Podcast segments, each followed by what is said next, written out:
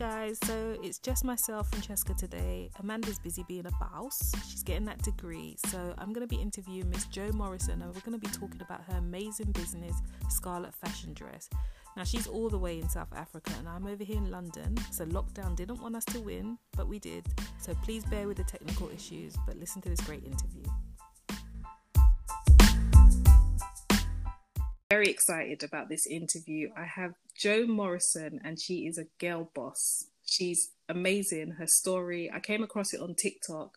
Funny enough, like TikTok, I only downloaded the app because of the quarantine period, and I came across this story and I liked her thing, and then it came back on my feed again, and I was like, wait, wait, what kind of story is this? Like, I need to share this story. I reached out to Jo, and she was so happy to share her story to inspire people, and I can't wait to just get stuck in. So Everyone say hi to Jo. hi. Excited to be here. so we're basically gonna ask Jo about her journey. She's been through a lot, but she's persevered and she's been able to have this amazing business, Scarlett Fashion Dress. It's an online e-commerce business. Um, so Jo, first of all, like how did you get started? How did it all come about? Well, my story is a little bit funny because my mom actually started mm-hmm. the business originally as a small town boutique, um, just in our little hometown. It's, it's not very big. And she would sell wedding dresses, some casual clothing, some jewelry, and some prom dresses. And then, obviously, over the years that she ran that business, she noticed that prom dresses were much more popular and expanded out into that. And I ended up working in the shop throughout high school and then after uni as well. And so like a little yeah, and then I got to this part time. Yeah, on the weekends and just to help out because one of the staff members just never pitched up one day and then she had a whole store filled with appointments and I had to kind of pitch in. I'd never done it before and it turned out that I was actually really good at it. I, so- I sold eight dresses on my first wow. day. So I felt so confident about like wow i can actually work with people i can do sales because i'm very introverted mm. on a lot of levels and yeah and then i just helped her out whilst i was kickstarting my own business which is um, you know designing uh, wedding stationery um, and also for branding for web businesses and websites oh so you already had like a kind of business mind. I see yeah, so that was my first business um, that I actually started straight out of university, and I ended up designing wedding stationery. And we also did some business cards for different businesses, even in the UK. And we ended up expanding that quite internationally because it was very online based. Oh.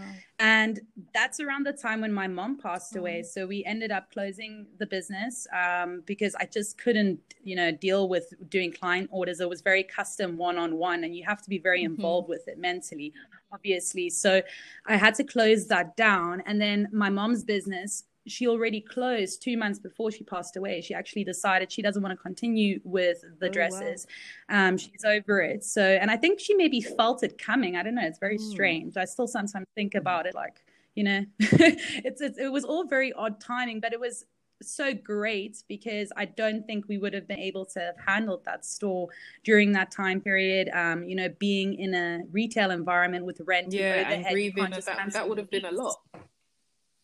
Exactly, you can't just cancel your lease, etc. And our business was run from home, so that's the beauty of it. And we just basically packed everything up, and we left off. We traveled for eight, nine months, um, and I came back to South Africa because I didn't really know where else to go. Um, I'm originally from Belgium, yeah. so I did consider, you know, moving back home. But at the end of the day, this is where I grew up. This is kind of where I knew everything, okay. and I thought, okay, let me restart the stationery business up again. And we got back, but all our machinery was packed away, so it wasn't that simple. And we kind of started it half and half. So we ended up. Um, making some business cards, doing what we had with the printer and everything that we could just set up in the time period. But like we had laser cutters and Heidelberg machines that we couldn't just, you know, set up yeah. right away. They, they weigh a ton, literally. so it was really difficult. We didn't have money to even get people out to move the machinery for us. And at the same time, I took the old stock from my mom's store because we had that left over and i started a little business in my attic in my bedroom basically where i grew up in to just try and get rid of the dresses so that i could get enough money so that we could get people out for the machinery and start up our stationery business. Okay so let me get this right. So you actually just and indirectly throughout it all, without even planning on it, there was such a big demand for, you know, the dresses, but not the dresses that I was selling, dresses that were trending on Pinterest, which was not the stock that I had. It was very old, outdated stock. And, and it, how did you find that out? Really was it from selling the dresses and probably getting inquiries asking for other kind of? Uh... Yes. So yeah, so I started an mm. Instagram page when I had the when I made the little store upstairs. I obviously had to get people into the shop and I made an Instagram page. I was fortunate that a few people still knew of us because of my mom who had built a little bit of a name of herself mm-hmm. locally in our hometown. But because we were closed for over a year, um, people thought that we were gone forever. And obviously, being in an attic space versus in a proper retail environment by a mall, um, it made a big difference. So I had to you know get online. And i started an instagram page. I posted some of the older stock to just try and get some feet in. And fortunately there was a gap in the market for it. People came through. Some people bought. Some people didn't because that wasn't what they were looking for. They wanted that you know the yeah. in trend on trend thing right now. And i didn't have that. And after a year of hearing over and over again what I didn't have. I, I knew exactly what I needed to create um, once I had saved enough money um, that first year, because it wasn't just saving enough money for my first samples that I had to create, but it was also um, paying for the childbirth of my son. Because when I came back, I fell pregnant and I had no health insurance. Oh, wow. So, so for people in the UK, we don't even think like that because we have the NHS. So exactly. Yeah I didn't have um yeah we have healthcare here but at the end of the day it's not what you get in a mm. first world country. Um so I had to really save up. I had to save up probably about like five six thousand pounds to so you were saving up to give birth to your first child. Your mom had yeah. just yeah and you're doing yeah so I had to like wow Exactly. So it was, I remember coming back in September of 2016. My mom passed away Feb 2016. I fell pregnant October 2016. Wow. I kickstarted the business in January. I hustled until two weeks before I gave birth. Then I had to um, get back up again after about three weeks because my peak season was in July um, through to September. And if I wanted to make any money still that year, I had to do it then because at the end of the year, it's my off season. Um, all the schools close here because we run from January to December. Oh, okay. Um, so yeah, it was it was quite a it was quite difficult but throughout it all i think i was in such a like in survival mode that i didn't really think about anything and i just did literally. Um, and by the time my son was born, I had finally saved enough money that I could start, you know, thinking about samples and actually progressing the business. And at that stage, I also made the decision not to continue with the stationery because I realized that although I love it and it's a passion of mine and I really enjoy creating a product from scratch and, and literally from start to finish, it can't it i couldn't scale it the same way that okay. i could with the dresses i saw that ooh with the dresses i can make the same amount of money but i don't have to work as hard mm. um, and ultimately with having a child that and not having any support system in south africa was really important for me to be able to have that balance and with everything that i went through i also realized that you know which was different when i first started my first business i only thought about the money part of it yeah. and oh wow i can do so well and i can make this. And after my mom died i realized you know there's no point in like making a lot of money if you're not happy doing what you're doing. Um, and also being able to live the life you want to live at the end of the day. Um, so i took all of that into account. And my instagram page didn't really like do that well until i brought in my first samples. That's that's actually when everything really started because obviously so let me just ask you something quickly because I know people are going to ask. So when you when you started your business and you were saving up, majority of your money came from your stationery business. Is that correct? No. So we hustled basically from all different ways. So I okay. inherit I didn't inherit any money when my mom died. I didn't have any money. I had no savings because with my first business, we basically all threw it in one pot. We still lived at home. My parents had bought us the machinery so that we could kind of like kickstart. I paid it all back. But because we lived in this type of community setting, we never mm. really saved the profits for ourselves.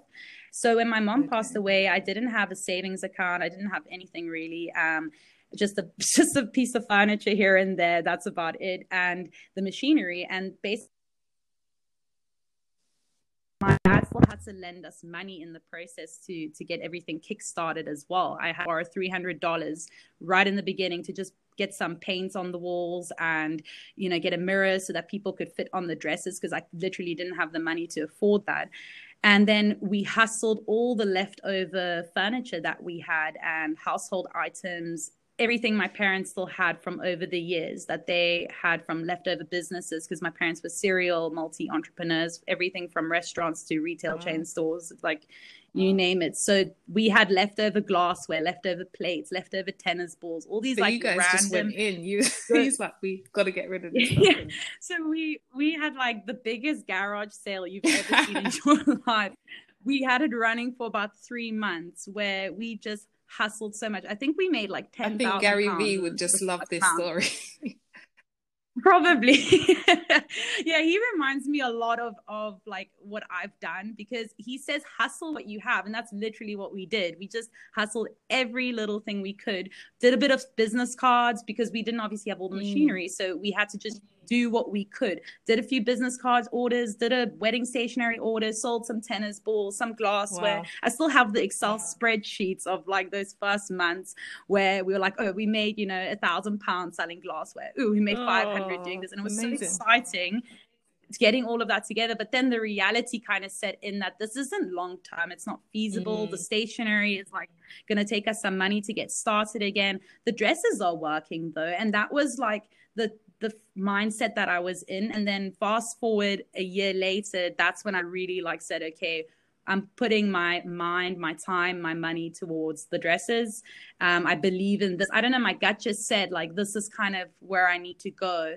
Um, because I gave the stationery a shot already. I knew what it was like, yeah. and I guess that's kind of what I got from my parents is wanting to try different things and pivot and challenge myself. And that's where the the fashion brand kind of came in because it was my mom's actually originally. She came up with the name.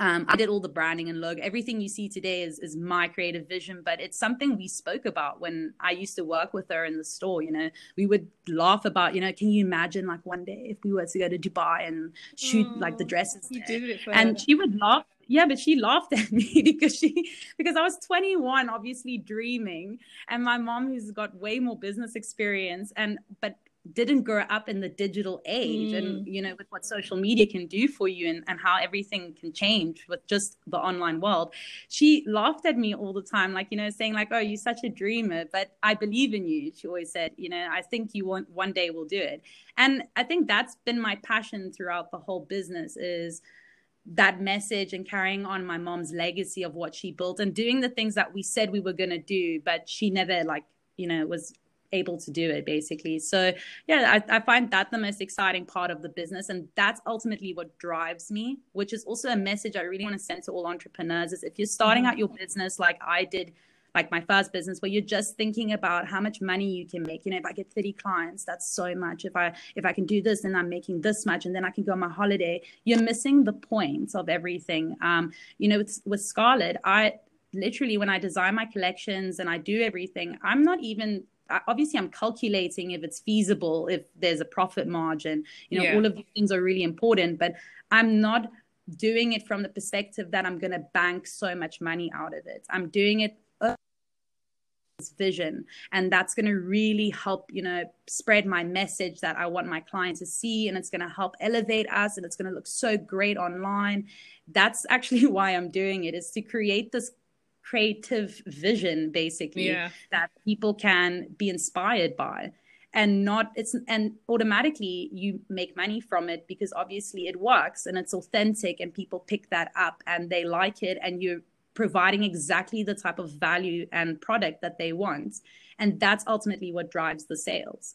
So it's it's it's focusing on the sales but it's doing it indirectly actually and I just want to say, because I know sometimes people will be like, oh, but she inherited this from her parents. But guys, I just want to say this it's very easy to inherit something, sell it, and do nothing and just carry on with your life. I think that's yeah. what the difference is with Jo. She actually took that and thought to herself, what am I going to do? And took it further. So that's the important yeah. message I want everyone to see here.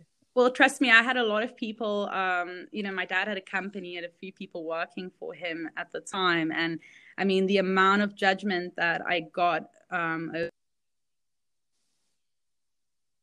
sometimes where you know people often assume that oh she just got it because of her parents because obviously my parents mm. were serial entrepreneurs and my mom had the store beforehand and it's easy to go okay well then it's yeah. easy but at the end of the day everything that i've you know created today was not there before i had to start from scratch like i said i had to literally buy a mirror and paint to just get it Guys, started. she had three weeks maternity leave. Like, seriously.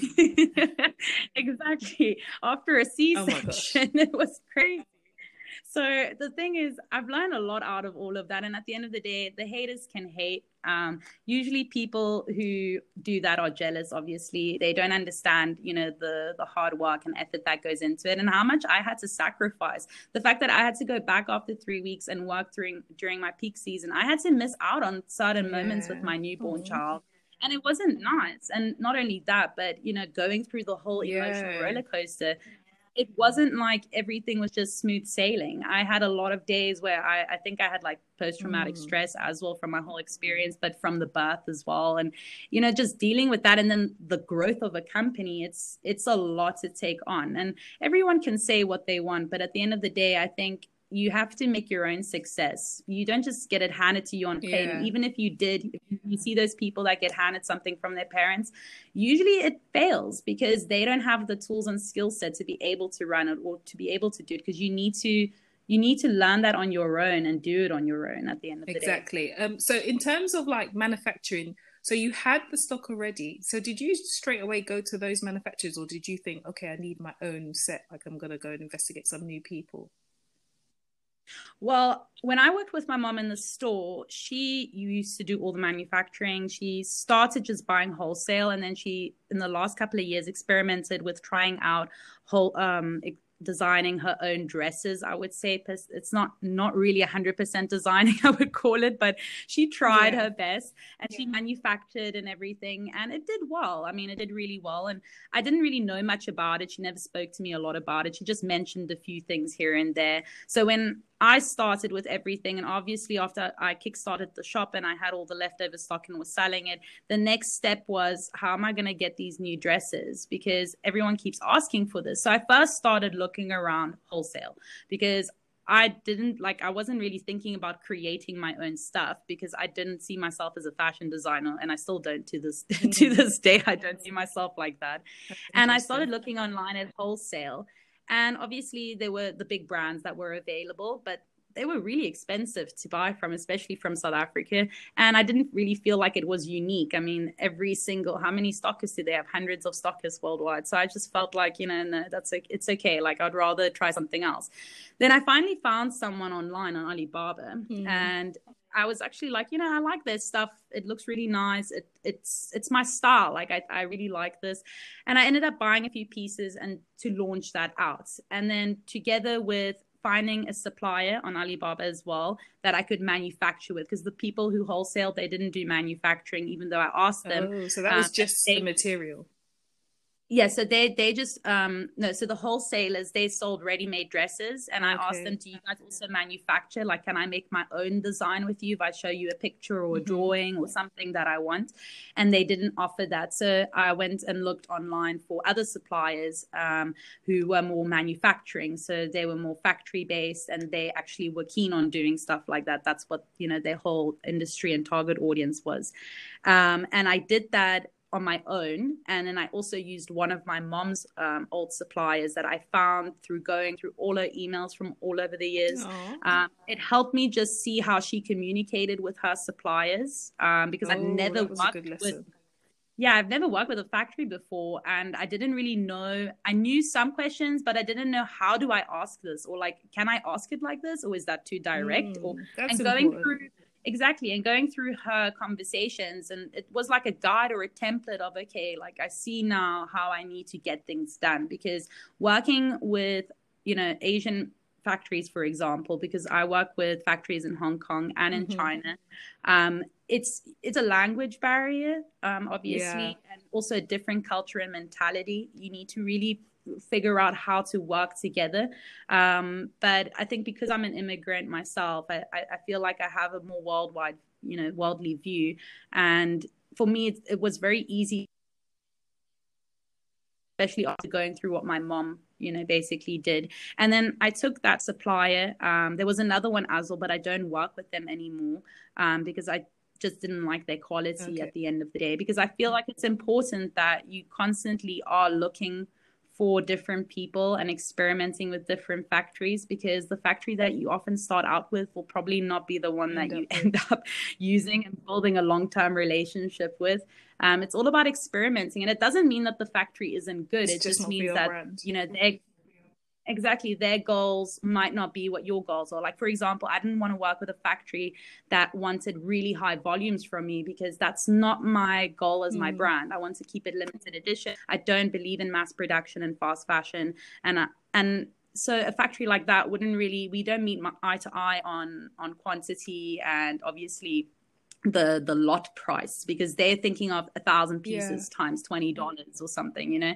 So I try to look for more niched factories that would actually want to work with me and build me up because it's a partnership at the end of the day, and they're willing to be flexible with their minimums because starting out producing a product, I think that's the biggest problem that most people face is the minimums of the factories. You yeah. know, if you have to buy a hundred pieces of something, that's what stops a lot of people yeah because it's a huge investment and i actually don't recommend it. I would advise people to negotiate because often they will say that as their minimum threshold because that's what they want. Mm-hmm. um, but if you are willing to you know negotiate with them and come up with a plan that maybe if you said you know can i try this as a starter if it works i will then you know place the 100 piece order with you or build up incrementally. So like i found someone who was okay with starting with four pieces. Um, that's not very normal in my industry. It's usually 10 to 20 pieces okay. of a style of color.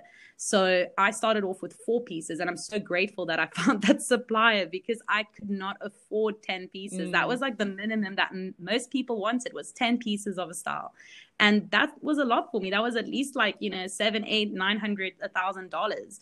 And i couldn't invest that into yeah, one style. Because you have exactly. different styles so it's 10 pieces per style. Yeah it's a lot. Exactly especially if i want to cater for variety and the colors and the sizing and everything. And also the problem with prom dresses is if you're selling locally it's a very exclusive product. Not everybody wants to be seen in the same dress. So mm. you don't mm. want to be buying 50 pieces of something and you know not everyone's going to want those 50 pieces because if someone else has worn it already then it could kind of put someone else off.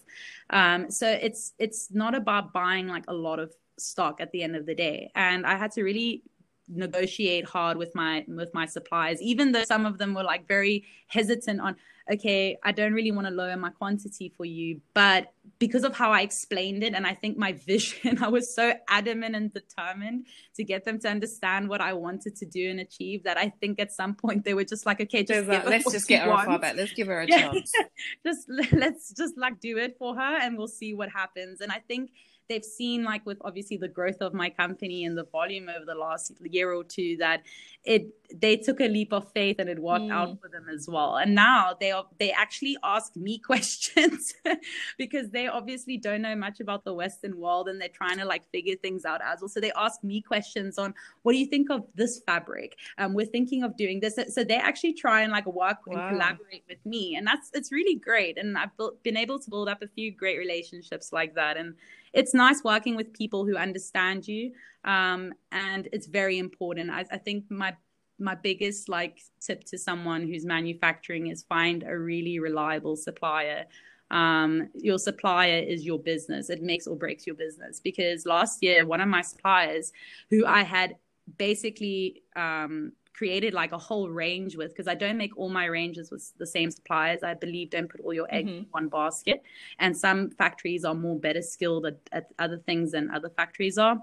Okay. I ended up producing this collection last year and it was one of my best selling collections and my supplier ended up going through a personal dilemma end of last year where she mm-hmm. couldn't help me the way that I needed to be helped. She couldn't manufacture and produce what I needed to. And it basically gave me so much stress during a time when I was planning my whole campaign and everything. It just wasn't necessary. And even to this day, I mean, I still work with her and everything because obviously it wasn't her yeah. what happened, but it that she's much more unreliable than what she used to be, for example. So that's oh, I see. can see how it makes things more difficult at the end of the day. And I can only imagine if you're working with a factory or a supplier that doesn't get back to your emails or doesn't, you know, bother responding to you or providing you with the full information. Those are all red like flags. You you need someone who's willing to you know jump when you jump. If you ask something they should be responding to you and providing more than what you asked for. Um, if they're not doing that then i don't know if it is a good partnership or relationship if you're chasing your own factory. So ladies there's some tips there. So if you reach out to a manufacturer and you can't afford what they're doing don't be afraid to ask them. You never know they could negotiate with you the same way it happened with jo and also like exactly. if you're having a feeling where they're not really putting that much interest in you they're not replying sometimes just follow your gut and go with it and just move on to the next manufacturer. There's nothing wrong with that exactly. So what was it like when you got your first sample? Because i'm sure there must have been some sort of horror story or something with like a sample and it didn't turn out right well, the first one turned out perfect. oh wow! but the the first three turned out really, really great because I made samples with different suppliers. So the mm. first three that I got, man, I was so excited. I like it. Yeah. It was still one of my favorite dresses to this day, and it's one of my best sellers. Um, two years later, even, and it turned out so well. And then I produced a batch with another supplier, and it turned out so bad. I made like ten or twelve samples, and I made a TikTok video where I showed some of them.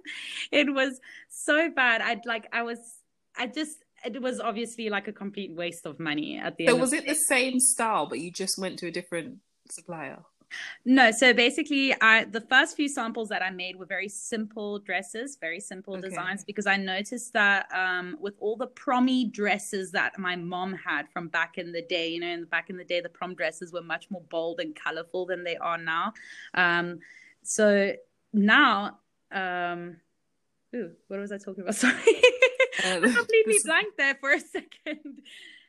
You were talking about your first um, batch that you received that it went amazing, and then the next that. one it not too well. So the first batch that I received, they were all plain, simple dresses, and I really um, would do so well and they came out perfect. But then the second batch i wanted to do more like um, lace and beadwork and start focusing more on intricacy because there were some girls who were into that um, although a lot of people wanted more the plain stuff after the years of the very bold colorful prints and all that jazz from the past years. And that didn't turn out so well because I ended up using a factory that I realized only afterwards actually wasn't specialized for what I was using them for. I thought they were, but I, it turned out they weren't. That wasn't their specialty. And that's when I found another factory who was excellent with beadwork, excellent with lace, and more expensive. But at the end of the day, I got what I wanted. Um, mm. So that, you know, sometimes also um, paying, you pay for what you get for at the end of the day. Um, you know, that was another supplier that I worked with. I didn't show those pictures um, because I didn't even bother taking photos of them on a mannequin because from the photos, it looked really great. Um, when they sent me pictures of some things that I tried out. But then when I got it in person, the quality of the fabrics was not what I thought I was ordering. And this was also before I had my fabric swatches. So before I would just order things and make it and say, okay, it needs to be this type of satin fabric, not having any reference myself, right? so I would yeah. tell them, okay, it needs to be satin. And if you, that's one thing. If you do not specify to your factory something, they will fill in the blanks for you. So they would then choose the satin fabric based on what they thought I meant by what I was in, what I was explaining. And then I got it and I realized, you know, this is not the quality of the fabric that I was talking about, but also the stitching, the seams, just the everything some, something was not right about it. You know when you see a dress and it just looks made, you know? yeah, yeah, that, it's just like man. yeah, it just wasn't really doing it for me. And that's when I realized, okay, a I need fabric swatches. I need to go source fabric myself because I know what I want. I know what type of like feeling and quality that I'm looking for. And it doesn't matter how I explain that to someone else because there are thousands of different satins and cottons and polyesters out there. You have to literally go and either ask your factory to source it for you or go to the factory um, yourself um, communicate what you want or go to a fabric market and then show that to but preferably a local fabric market where your factory is based in in South Africa if I'm not manufacturing here. Um, I can maybe use it as a sample. Can you find something similar? But I'm not likely going to get the exact same type of fabric, obviously. So um, that's where I really started, is just with the fabric to make sure that I, I got that right. And then choosing the suppliers that had the highest quality of workmanship and the best service and flexibility. So I went through quite a few. Yeah. Um, I think it's very important to experiment. I did lose um, a few thousand dollars along the way doing that, but at the end of the day, it taught me so much. And I knew, okay, these are the people I want to work with. This is what I need to do. And obviously, along the way, I've learned a lot more um, because things have not always gone accordingly to plan. Um, like last year with my one supplier who ended up, you know, delaying my entire collection wow. because I couldn't produce when I needed to. So it just shows you how important it is to have stability and that trust with your with your supplier. But I think it's good that you mentioned that you lost a couple of thousand pounds because sometimes people think they see these um, successful entrepreneurs on Instagram and social media accounts and they just assume it was like a nice journey. But it's oh, not. No. Stuff happened. but you know, no. I want to move on to like um Instagram and how you how you started to market your business. Um, so when I got back in end of 2016, um, and I started the shop in my bedroom, I mm-hmm. needed an outlet to be able to promote the product and get it out. So I started an Instagram page. My mom never had any social media before when she had her business, so it was complete new territory. I had experimented with Facebook with my first um, business because that was okay. back in like 2013 when Instagram was still a baby. so that was when everyone was still using Facebook a lot, and I was playing around with ads and stuff. So I learned quite a bit about building an audience, trying to convert a client online. And when I started the Instagram page, I didn't really think about it in the same way because I didn't understand Instagram when I first started. You can you can literally if you scroll to the bottom of my of my business page, you'll see, see my captions. Yeah, you see the whole journey. Like the first pictures were terrible. The captions had no call to actions. There was nothing like that I was driving with that page. But I was showing I was at least showing up you know, and putting myself out there online. And I didn't do any um, Instagram ads. I never did one from the beginning. I just posted every day. That was my main thing. I needed to just post every day. In the beginning, it was hard because I didn't have content. Um, so mm. I just used some pictures from what my mom still had left over from the past. And I started taking some behind the scenes photos. I tried making some content and you can see that and it's blurry and I'm putting these bad filters on and getting these quotes that are like, you know, pixelated. I was just I was just different things for me a few years ago. I was still okay. Nowadays, um, Instagram's really hyped up its content and, and it's a lot harder to get that same type of mm. engagement. So I was able to build up like 50 likes on a photo. You know, I, my goal was to get 100. So we ended up, um, I ended up getting someone to help me out after I had my son because I honestly couldn't do it like all on my own. Um, especially if I was planning on, you know, doing my own samples and everything. So she would, you know, help me try on different dresses and we would kind of shoot across the store. And we also had customers that came in the shop. So I thought, okay, it's great way to take photos is when my customers are trying on these oh, dresses oh, and if they're not buying it then I can actually just post that as content on Instagram. And you'll see I posted then a few pictures. I got this app to help me lay out my feed a little bit better and edit um, because on the app that I use, um, it's called Preview. Um, you can edit your photos like right then and there. It's not Lightroom. It's not you know super professional, but I mean it got me to where I am today, so it works. That's the most important exactly. part and um, yeah so i just started posting that and then that was around the time fast forward like four or five months later of doing that i didn't post every single day um, but i was trying and i was getting better working on my captions you can see that towards end of 2017 i started playing around with emojis and captions and making it more interesting more fun finding my brand voice basically and by the time I had my samples, I was so excited to post this stuff online that I made my assistant try everything on, and we just started going in the in my bedroom, basically. Oh, so bedroom. she became your um, model. Yeah, she actually became my model indirectly, and we just started playing around and having fun. And it wasn't the plan. Like it wasn't. I didn't plan this. It was just something that happened in the spur of the moment. It was so spontaneous, and in the moment when I was looking through the photos, I realized, you know, wow, there's great lighting up here. and I was always complaining about that. I don't have the right equipment. I don't have the right space. I don't have the right this because that exactly. was my biggest hurdle block was putting content online. And I just I, I always thought I need a photographer or I need to go to a grand location to get the right photo or I need the right app to be able to edit it, all that perfect preset, you know? Mm. And work with what you've got. yeah, I actually just realized that you just need to make what you have with what you have because I was in an attic space. It didn't look amazing, but the and my lighting around like my whole property wasn't the type of lighting that really worked for natural lights photography. But when looking through my iPhone photos, I thought, geez, you know, this came out really well. And with the rail, it like pops the color. And I was so excited by it that I thought, you know what, I'm gonna post this. So I posted it online. It was my first photo that got over hundred likes instantly. And oh. it, it just, you know, it showed immediately, okay, I'm on something. Like this makes sense. And because I really liked it, it excited me. So I thought if I feel like this, then other people will probably feel like this.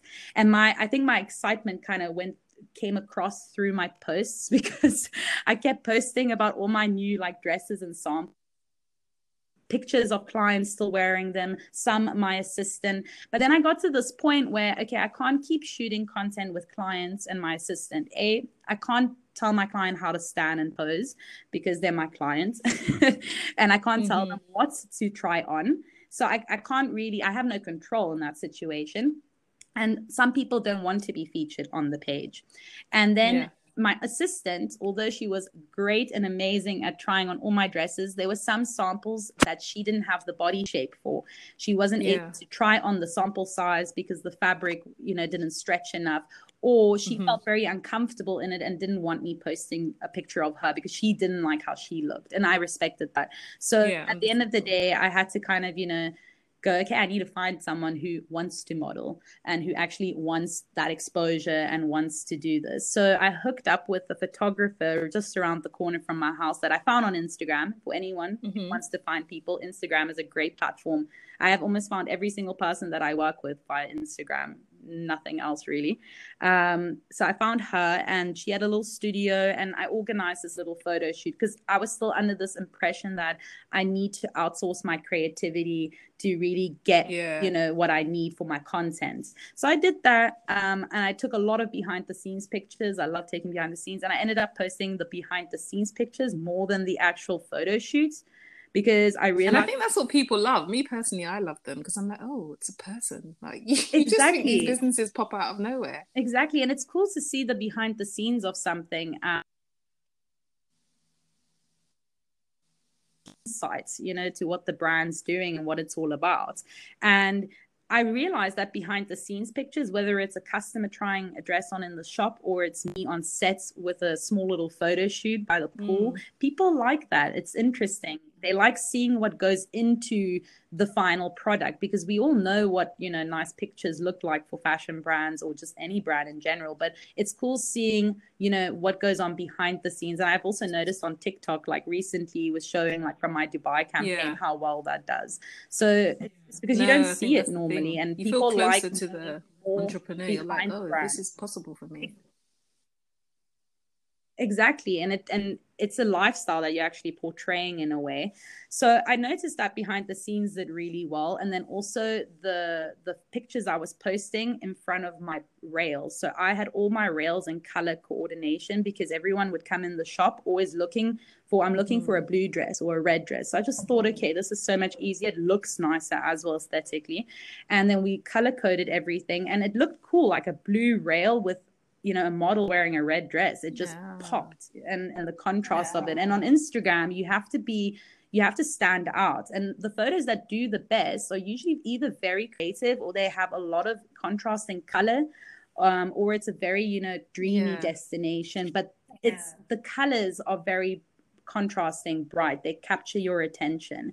And you have to do that in a marketplace that's so saturated because there's so much content that's online and through doing that, I noticed that also, obviously, my samples did a lot better than, um, you know, the older stock that I was doing the same with. Because once I saw, okay, this works, I started doing it the same with all the stock that I still had left over and all my new styles. And my new styles did way better. Um, and then yeah, at some point I started getting, you know, 100 likes, 200 likes, 300 likes, 400 likes.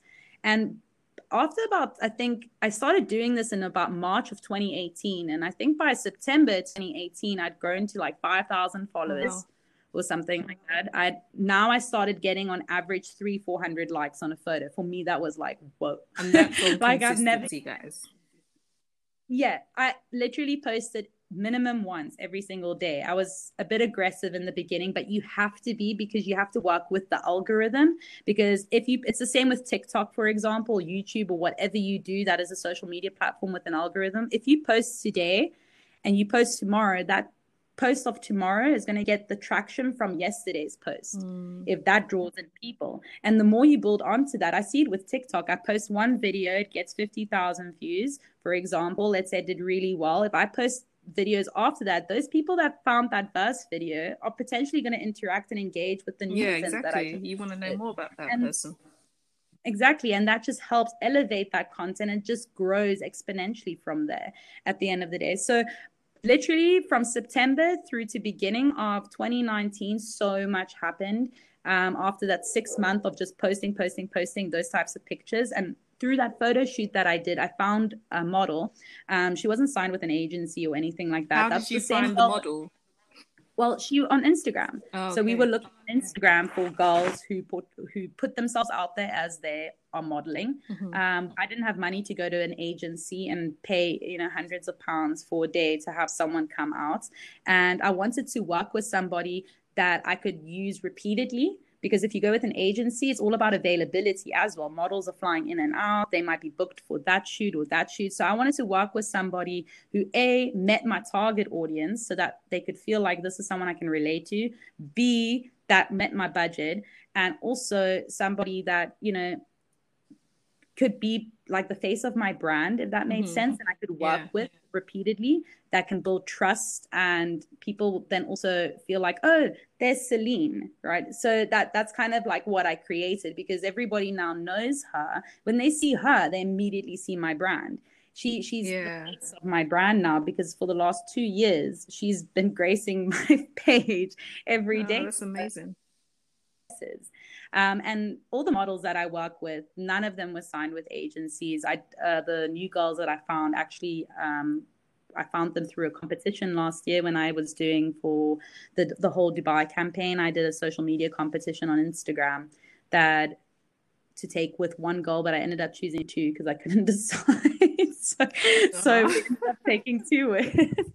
but the point was that around the time after six months of of just posting by the time that I saw like three, four, five hundred likes, I also had a lot of customer pictures now because September is massive okay. here. It's prom season. It's probably like May and June by you yeah. guys, um, and April. Um, here it's September. It's 90% of all the schools in South Africa have their proms in September. So I got hundreds of pictures from clients that season because now obviously that was the first season i launched all these new dresses and everyone was like oh my word i need that um, and because they, you can't find mm-hmm. it anywhere else here locally by us. I mean, let alone, I don't know, overseas, there's a lot more options and variety, but here in South Africa, there wasn't anything like it. And this was exactly what people were looking for. So it really, and with Instagram, it really pulled those people in and we converted on so many more sales. And now I got all these great pictures, user generated content. And I used that to post on my feed because A, it, it, looked great. I didn't have to create the content. And B, it showed off my product with a person who looks like they're beaming and glowing, smiling from ear to ear. I mean, they look yeah, so happy. Genuine. They look confident. Yeah, exactly. And that is ultimately what it's it's a sales post but it's without selling because you're showing look what my product does for people because at the end of the day i'm kind of dressing dreams that's why that's my slogan this is something that some girls dream about for mm-hmm. years and they dream about that moment standing there you know happy next to their dates wearing the tux and the dress and they've got the hair and makeup on. They dream about that moment. And if you understand you know your your customers pain points and also success points you know exactly like what to play in on. And user generated content is really great because you don't have to create it. And also it's it's nice to see someone else other than a model Yeah. because I got that feedback from a lot of my customers and also my family members who were like, "You should post more pictures of the customers. We really like seeing them." Other than we know Celine looks great in all the dresses, But, but, yeah, it's cool seeing like other people of different bodies and and shapes and sizes and colors. Um, and and that's and that's actually what I ended up doing more. But it's obviously difficult because you need the user generated content as well. so you need to also ask your customer then for that, and you just ask. I mean, I ask everybody in the shops. I ask everyone when we send you know goods to them online. Please send us a review. Please send us pictures. Would love to feature you. And the the great part of it is part of the the whole thing is that now that I have like you know twenty seven thousand followers or whatever it is, people just automatically send me stuff because they want to be. They want to be, yeah, it's, it's like a little gift for them. All that hard Exactly. work and effort, makeup, hair, everything, you kind of want to be like, yeah, shout it out. especially for young girls because they want to like you know it's it's all about social media and being in the spotlight and it's cool like oh this brand featured me. I mean i get like that if someone like tags me or features something or reshares what i do. I get very excited by it. And i think everybody has that. Um, but that was when when I started doing all of that, incorporating the user generated content as well, I started creating more of a community because Okay. now I wasn't just Instagram to pull the audience in by showing my content and, and promoting my dresses, but I was actually using my platform also to promote my customer and put them on a pedestal. And that I think created this community of, you know, that we're not, we're more than just about selling our product. We're about empowering Mhm. girls and about showing, you know, that you can be beautiful and feel confident no matter what. Because that's the thing here. Like locally, we didn't have a lot of options to buy ready made dresses for proms. A lot of people had make dresses, and those that were ready made, um, they weren't high quality and you wouldn't want to really wear it for free, to be honest. So So you created a solution to a problem. yeah, so I created a solution where people now came into the shop and felt like they have so much variety, they didn't even know where to choose. And not only that, but I'm not just offering one or two pieces. I have sizes, I have colors, and you, you know, like, and that's something like I don't know. Every country is obviously different with their statistics on weights and, and body shapes and sizes, but Africa has bodies, you know, and mm. we need to cater Yeah. for that. And unfortunately, people don't see like in the fashion world seem to like create size charts that only work for very skinny people and i think Yeah. it's so important especially you know for for larger girls and plus that we need to for that and the fashion world doesn't do that enough and it's not something that i'm fully there yet with i'm busy building on it that you're trying and you're making steps. Exactly. And I love, you know, I love it when I get a review from someone who says to me that I literally made their whole year because the fact that they not only found the dress that they always wanted, but it fits them and it makes them look great and feels skinny. I mean, that's that like point of it is that I just want to make people feel great on a day that, you know, it should all be about you at the end of the day.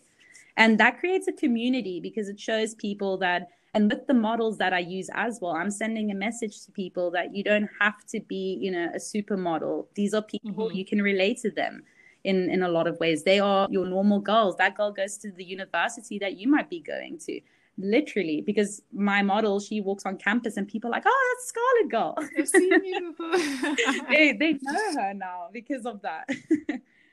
So how did you go from like scaling up your business? Like when you're when you started to get more sales like how was that? Because i Uh, guess sometimes you need more money in, to do that um, and somebody might not like, know how to handle that if they haven't been in that area before. Yeah, it was very difficult because around the time, so back to where I was with the Instagram thing, when I started getting like a few hundred likes by October 2018, I started getting a thousand likes in my off season, right? Because now in America and, and the UK, all the people are starting their new school Ah. year and they start thinking, ooh, what am I going to do?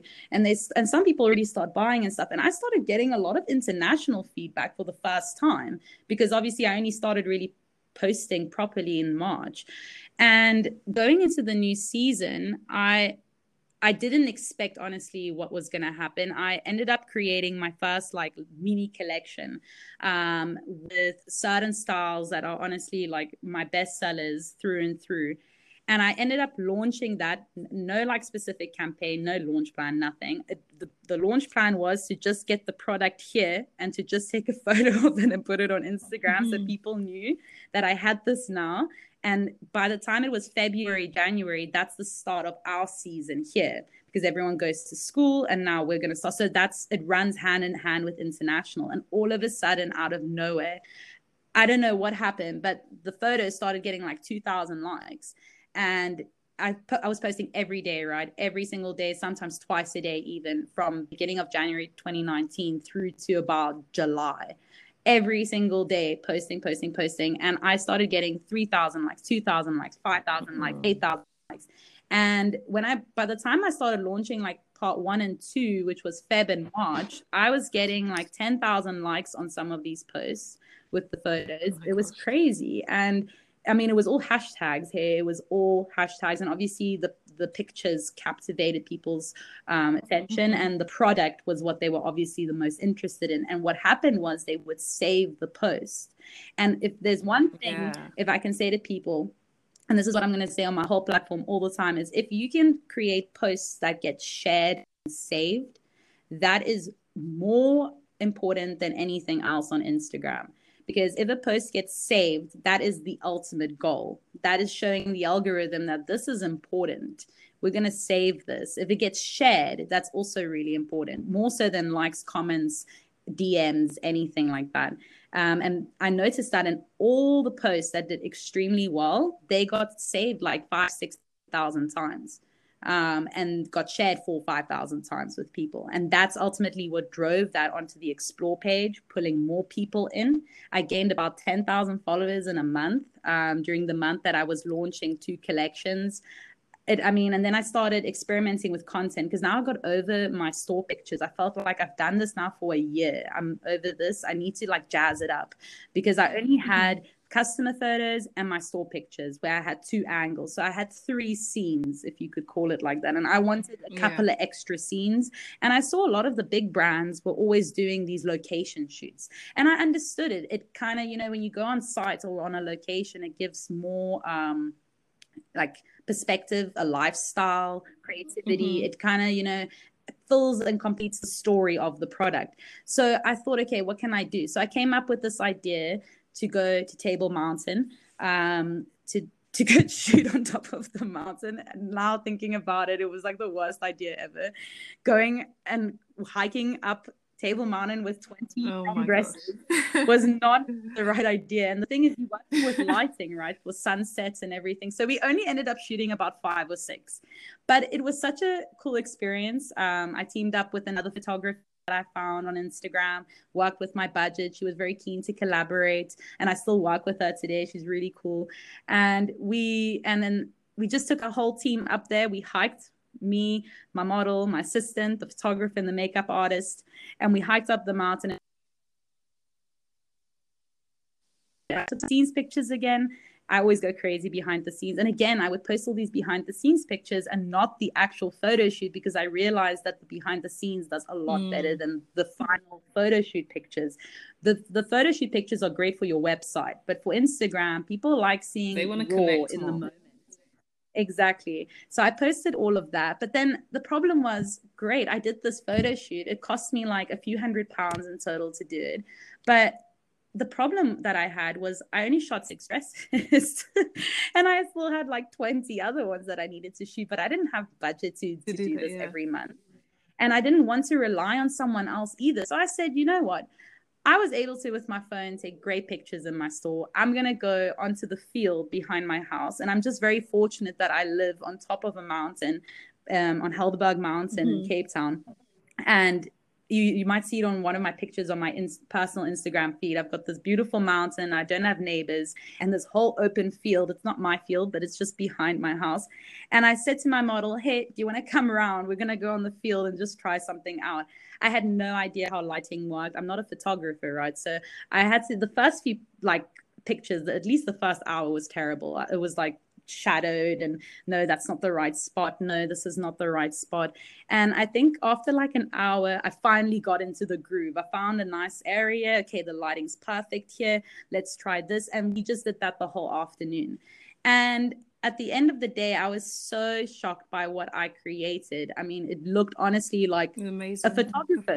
I was like, geez, I was like, man, like you can do so much with an iPhone. It's crazy. Mm. And then I just edited it with my preview app on the free edition and put some filters on and changed the brightness and the highlights and the contrast and played around with it. I created three pictures that I really liked. I posted it on my personal page. I had 70 followers at the time. I got 400 likes.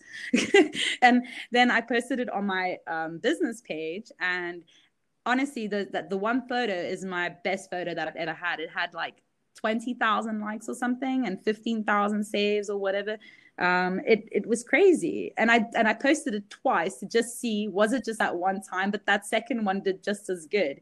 So it was obviously the dress and the setting that that just made it. But i showed myself that geez you can really create unique content without actually having to do a lot or having to you know employ expensive yeah or you know outsource your creativity. And i'm not saying to people starting a business up that you have to do everything yourself. If anything i don't advise that at all because i've been there and done that and i went through a massive burnout.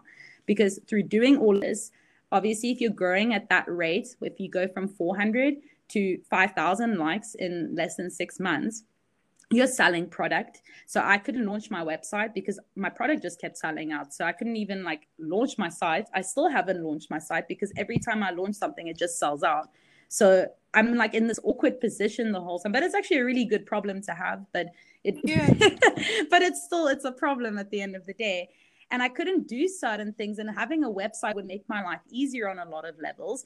Um, I opened my second store up, so that was also like quite a, a whole. So you have two stores, is that correct? Yeah, two showrooms, two physical stores. Yeah, two physical showrooms, and then I sell online, and I have stockists as well.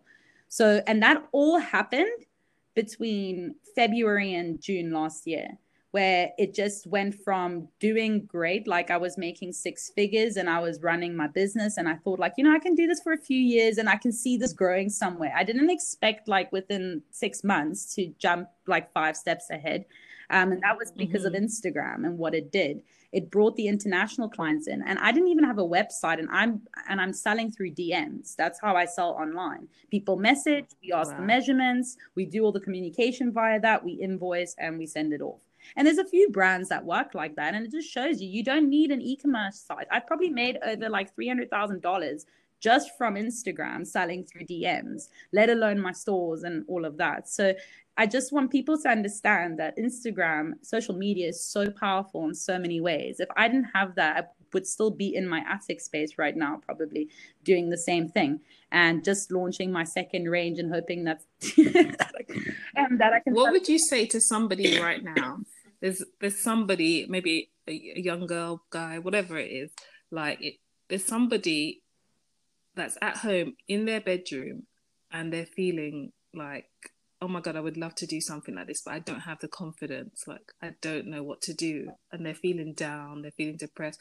Like what would you say to them in terms of like starting their business? Like because you've literally been through it.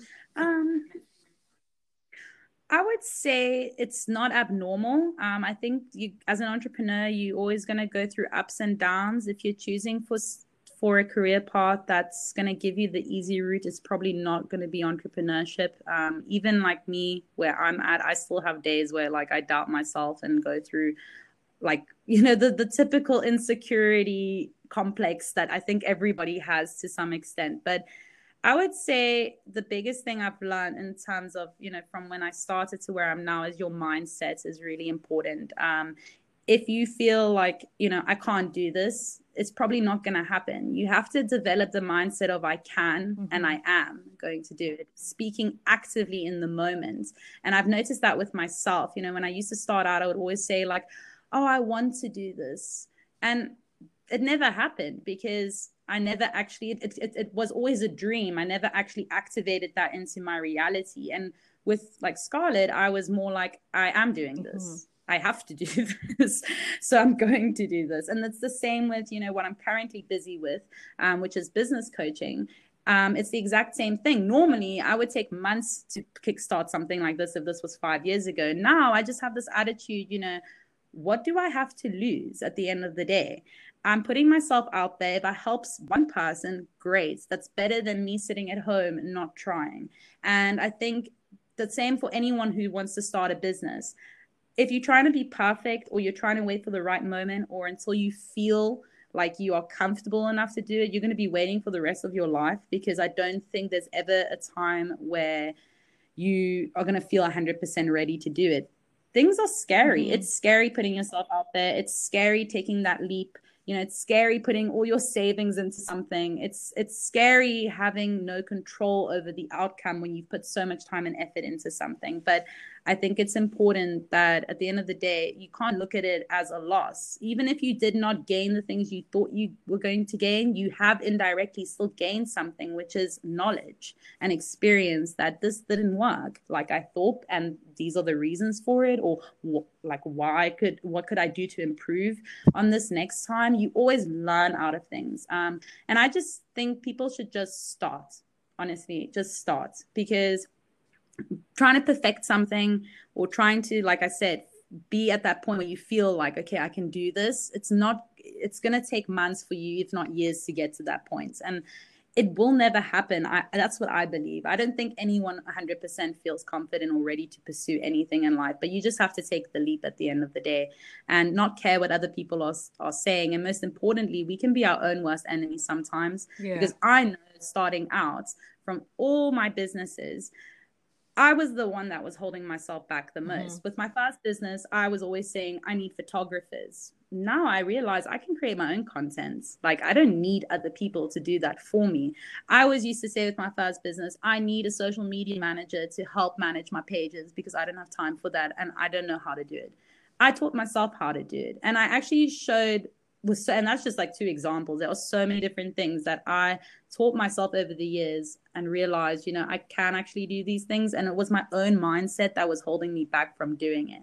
And just like now, this whole situation with what I'm doing with my my personal brand, it's very uncomfortable for me because I'm not used to putting myself out there. Yeah. But at the end of the day, I've noticed through doing it I've had so many opportunities come my way. I've had so many people ask me questions, want me to help them. And it's shown me, like, wow, you know, if you open yourself up and you're positive and you're not, you know, trying to be something you're not and force things, it's amazing what can happen. And it's the exact same thing that happened with Scarlett. I wasn't trying to build this em- empire.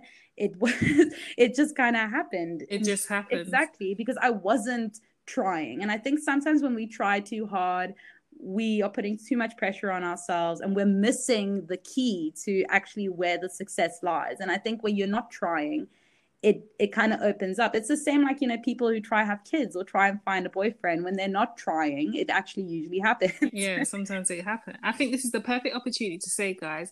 I know this inf- this um, interview was like amazing, and there's so much information you got from it. But I mean, we can't take all of Jo's time. So I think this is the perfect opportunity for her to tell you about what she is doing, how she went from her bedroom to now having a business with over six figures.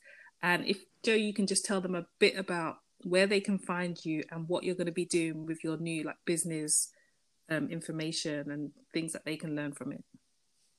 Well, basically, I want to use my platform. Um, I have an online platform now, and I want to use that to inspire other people and empower them that you can create your own success, um, specifically using the online world and social media. I mean, look what I did. I was able to grow a multiple six figure business within less than a year, and it's still ever growing into the seven figures now. And I'm scaling it internationally because of that.